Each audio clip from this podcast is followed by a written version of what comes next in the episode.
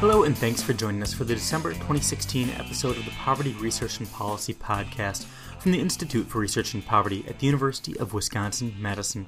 I'm Dave Chancellor. For this episode, we're going to be talking about how social service agencies, for example, can use administrative data as a tool to help predict risk among the people they serve. To help us learn more about this, I talked to Tim Maloney, who is a visiting scholar at IRP this fall. Maloney heads the School of Economics at the Auckland University of Technology in New Zealand and co directs the Center for Social Data Analytics with Rhema Vaithianathan there.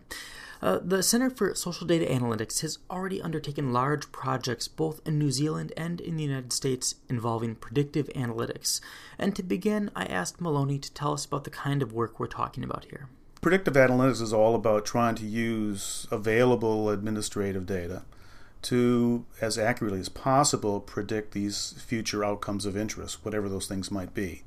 So, in our case, for example, we're looking at historical relationships between these pre existing factors, this historical records, and say the probability of uh, substantiated maltreatment or the probability of being referred to social welfare or having a child placed in foster care. So those are the sorts of things that we care about. That's the sorts of things that we want to predict, and we're just using whatever data are available in the most efficient manner possible to predict those outcomes of interest. Much of Maloney and his colleagues' current work using predictive analytics stems from a project they did in 2013 for New Zealand's Ministry of Social Development, or MSD. So, what we were asked to do was to use available administrative data in New Zealand to try to predict the probability of substantiated maltreatment of children. So, the idea is that MSD said that we've got a lot of data available and we don't know really how to organize it to be particularly predictive of the outcomes that we care about and being able to monitor uh, the maltreatment um, investigations and interventions that, that we undertake.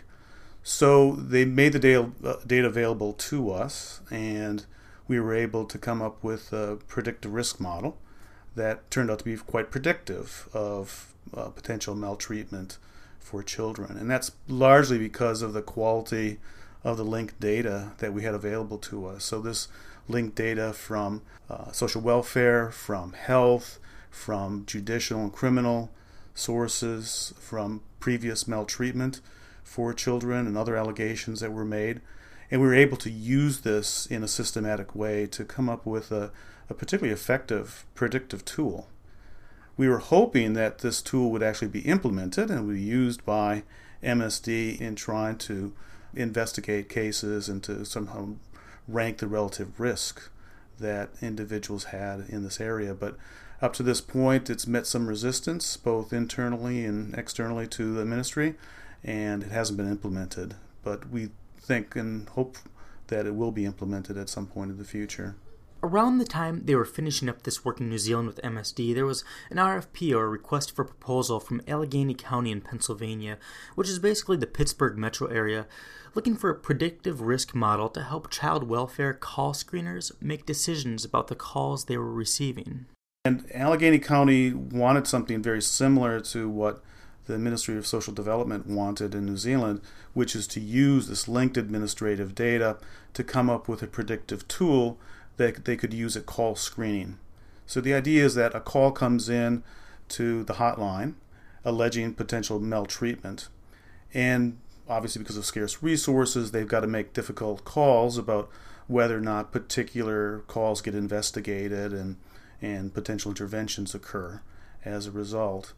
They're, they're actually obligated to look at all the available data on these individuals to decide whether or not there's sufficient evidence to investigate.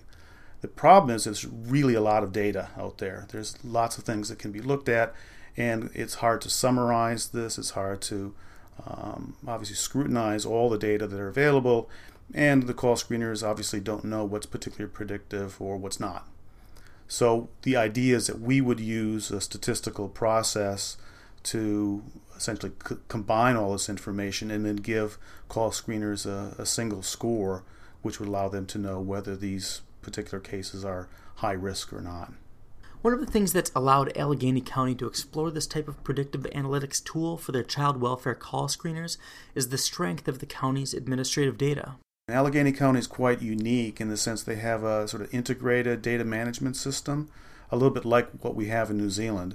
So it's not just a particular agency or department that's providing the data. We have data from a, a wide array of groups. So this includes data on social welfare outcomes, um, past allegations of maltreatment. Um, we have information about behavioral health issues, um, information from the hospital sector, and so forth. There's a, really a large array of data that sort of gets fed, fed into this this predictive risk model.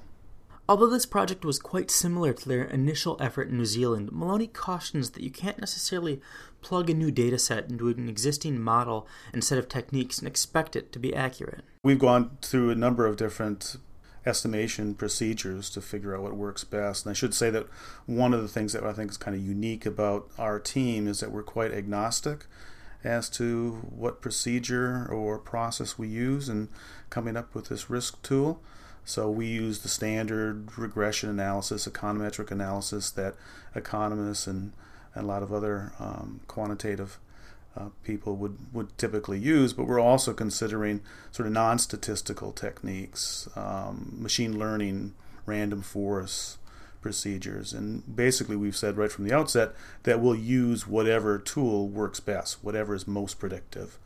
So rather than deciding exactly what the methodology should be from the outset, we're exploring a range of methodologies that might be uh, might yield really much better results in this predictive process. Because in the end, it's all about being as accurate you can in using the available da- data to predict these future outcomes. The model Maloney and his colleagues developed for Allegheny County is now being taken a step beyond their New Zealand project. It's actually being used by the call screeners in fielding the day to day calls they receive, and then the tool's effectiveness is being evaluated. We have an independent team that's going to do the evaluation so that those of us who were responsible for developing this predictive risk tool basically step aside and let others come in and decide whether it's particularly useful, what potential issues might arise in the actual day-to-day use of this predictive risk tool. So I think that's an important part of this process that you really do need others who are sort of um, at arm's length from the actual um, development process to come in and do the inter- do, do, do the evaluation work. This evaluation can potentially help alleviate some of the concerns that have been identified with predictive analytics. Maloney notes that although predictive analytics may offer a lot of promise, there's also discomfort around government agencies using administrative data for these kinds of purposes. It is a highly controversial area, and we have had uh, meetings with the general public, with interested parties, to get their sense about what they are most concerned about in terms of using predictive risk analysis.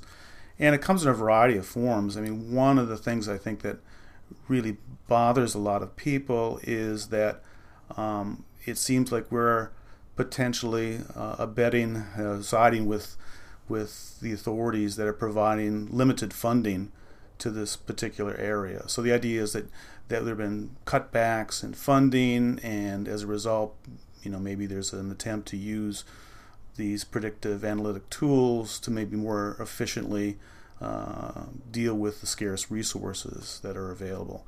Um, we get the same criticism in university sectors, right? So you get a big cutback in your funding, and you try to figure out ways of being more efficient, more cost effective. Um, but I think those sorts of things are to some extent independent of the funding issue because in any funding regime, whether you had lots of money or very little money, you'd want to use things efficiently. You want to do things as, as best you can. Maloney says there's also concern about the repurposing of previously collected administrative data for other purposes. So, people who are providing data um, aren't really informed about this potential alternative use for the information they're providing.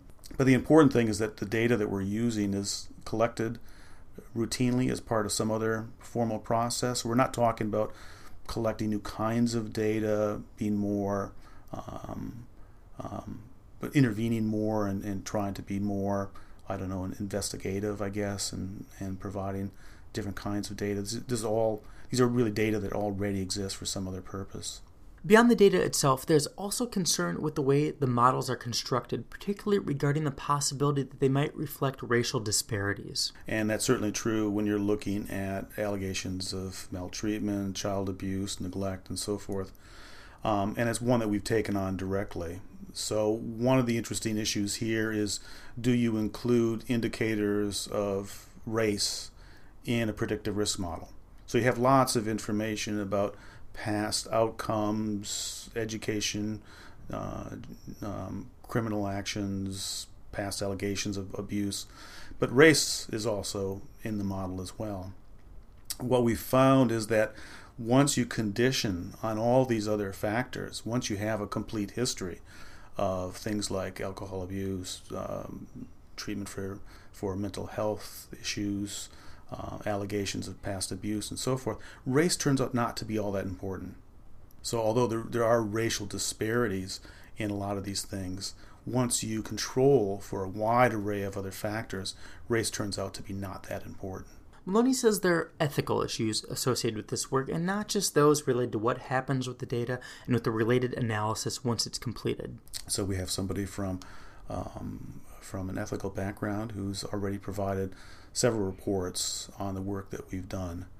Um, and one of the things I think that's come out clearly in, in at least some of the reports is that there really is an ethical issue on the other end of the spectrum of if you could do this with available data, not doing it is obviously a concern. So if you could identify somebody who's really high risk at the time of a call screening process uh, and not intervening on that, not investigating that outcome, that's potentially problematic. So that's an ethical issue. So you're sort of there are ethical issues both in terms of what you do when uh, with the risk screening uh, tools, but also what you would do if you could do it and didn't do it. With that in mind, Maloney says that one of the interesting things about this work is to think about how a predictive risk tool performs relative to, say, existing ways of screening calls. So there's already a process in place. I mean, they have to make decisions currently without this predictive risk tool about who gets investigated and who doesn't, who gets screened in, who gets screened out. So, one of the things that we tried to do is kind of validate our approach relative to existing approaches by looking at objective outcomes, like, for example, um, what are called ACT 33 outcomes, uh, deaths or near deaths from, say, abuse that happens at some point in the future.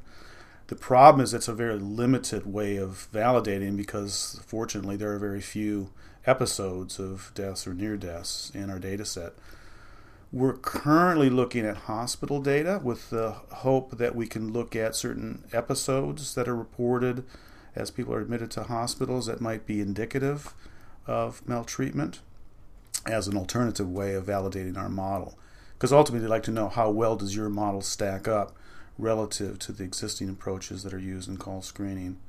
Um, and I've got to say that the preliminary work shows that our our predictive risk tools are substantially better, much more predictive of the things that you really care about. The director of the Allegheny County Department of Human Services, Mark Cherna, said in an interview with PBS's NewsHour earlier this year that the potential for this tool is just enormous and that this is the new frontier. Thanks to Tim Maloney for taking the time to talk about it with us. This podcast was supported as part of a grant from the U.S. Department of Health and Human Services, Office of the Assistant Secretary for Planning and Evaluation, but its contents should not be construed as representing the opinions or policy of that office or any other agency of the federal government or the Institute for Research in Poverty. To catch new episodes of the Poverty Research and Policy podcast, you can subscribe on iTunes, Stitcher, or your favorite podcast app. You can also find all of our past episodes on the Institute for Research in Poverty website. Thanks for listening.